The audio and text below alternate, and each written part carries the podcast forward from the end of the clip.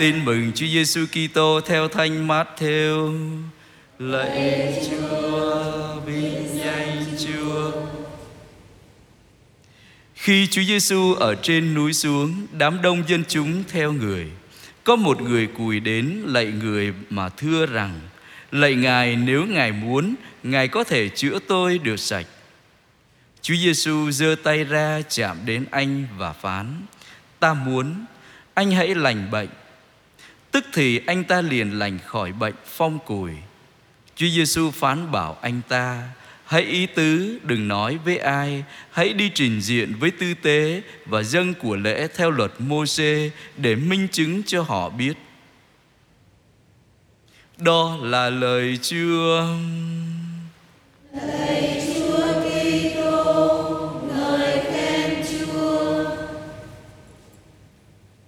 Kính thưa ông bà và anh chị em, à, chúng ta vừa nghe cuộc uh, truyền tin cho Abraham và Abraham ngỡ ngàng đến nỗi cười thầm trong bụng. À, làm sao mà mình 99 tuổi vợ mình 90 tuổi mà còn có con.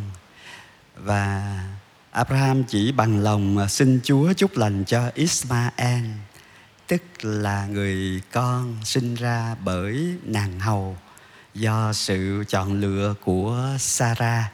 À, theo truyền thống các bộ tộc thời đó thế kỷ thứ 19 trước công nguyên à, thì khi mà cái người vợ cả không có con có thể chọn một cái người khác người trong người hầu của mình để à, ăn ở với chồng của mình, nhưng mà rồi vẫn lấy họ của chồng và coi như là con của bà chủ chứ không phải là con của người đầy tớ.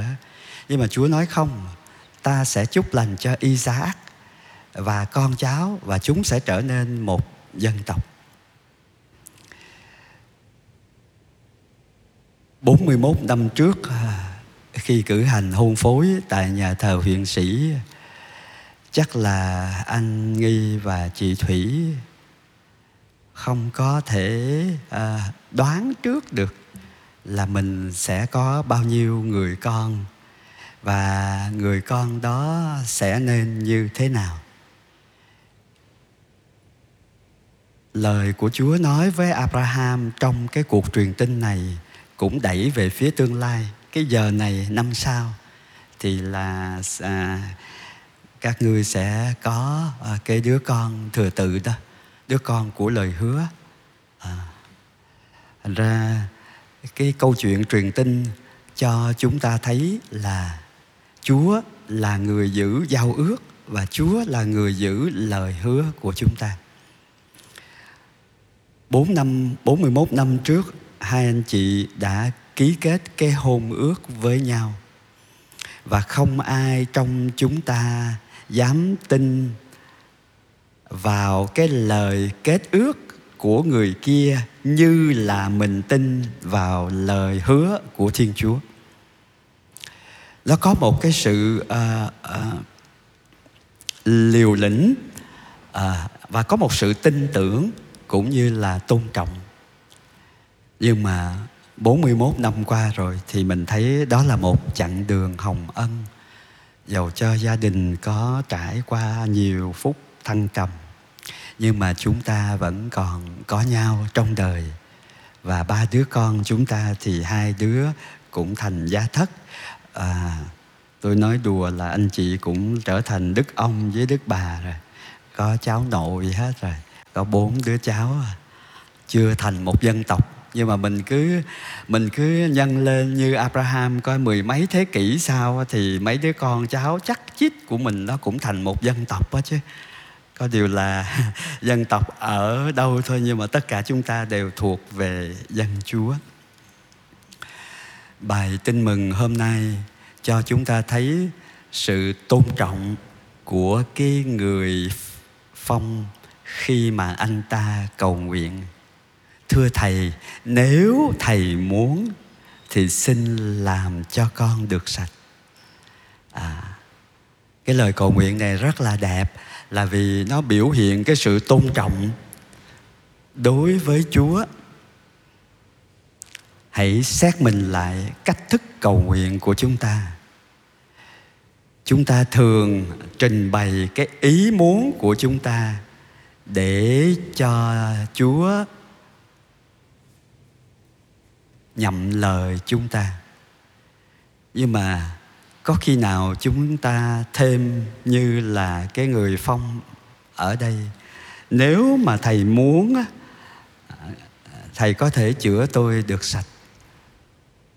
Lời cầu xin như thế này không những đầy lòng kính trọng, mà còn biểu hiện một lòng tin sâu xa là chắc chắn Chúa muốn cái điều tốt lành nhất cho mình và tin là Chúa sẽ làm cái điều đó cho mình.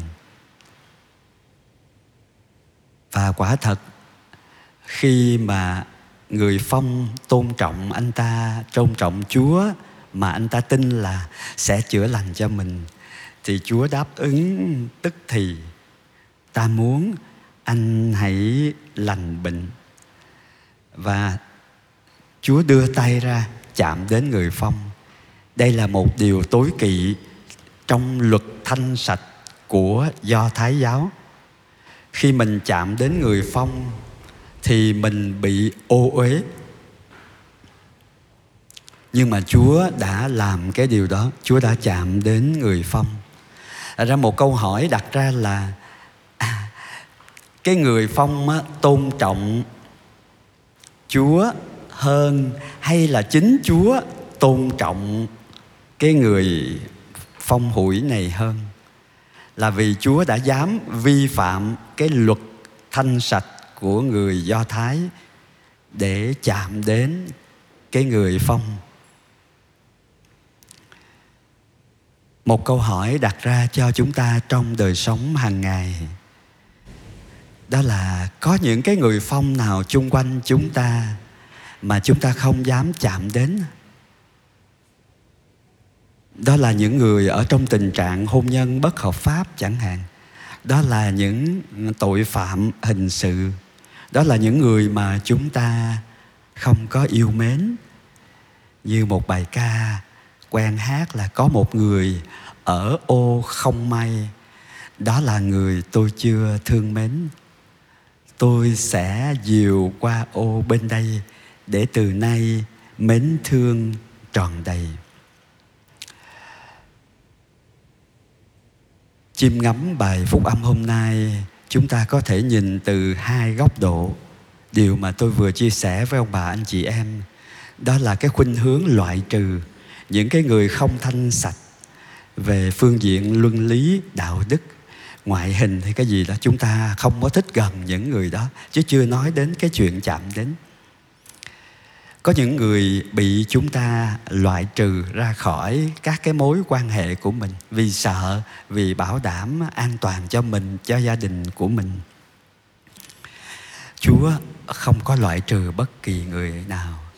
Người phong này phải ở giãn cách xã hội để cho người khác không có tiếp xúc với mình mà bị ô uế. Nhưng mà anh ta đã liều, lên tiếng nhiều người đi theo Chúa, anh ta cũng nghe Chúa đến là anh ta xin cái chuyện đó. Nhưng mà cái cách cầu xin của anh thì đầy lòng tôn trọng cái ý của Chúa. Nếu thầy muốn, và Chúa đã chạm đến anh ta, câu hỏi thứ hai đặt ra cho chúng ta là, phải chăng vì chúng ta đã quên, đã loại trừ hay không dám chạm đến cuộc đời, không dám chạm đến trái tim của một ai đó? Mà người đó bệnh tật cả đời và không được chữa lành tâm lý hay tâm linh vì họ bị loại trừ. Anh chị em cũng biết là cái người mà bị đối xử như là tội phạm tội nhân á, có khi họ bị oan, có khi họ bị đúng tội, nhưng mà vì người ta đã loại trừ họ, thành ra họ muốn vô thức họ ở trong cái tình trạng bị loại trừ đó hoài tức là họ tiếp tục à, phạm pháp hay phạm tội để cho cái điều mà người ta nghĩ về mình, cái điều mà người ta loại trừ mình người ta tiếp tục ở trong cái thế giới loại trừ đó. Là vì không có một bàn tay nào chạm đến trái tim của họ. Không có ai đó dám chạm đến cuộc đời của họ. Mình không có muốn cái điều đó. Mình không dám điều đó. Hay mình sợ cái điều đó. À, khi đó mình khác thầy của mình, khác đấng mà mình kêu cầu cần bắt chước cái người phong này. Mình ý thức cái thân phận ừ, tội lỗi yếu đuối của mình. Cho nên mình kêu cầu chúa xin chúa làm cho mình được thanh sạch. Ý chí không không đủ. À, phải có ơn chúa phải có bàn tay của lòng thương xót của chúa chạm đến cuộc đời của mình. Các vết thương trong quá khứ của mình mới được chữa lành.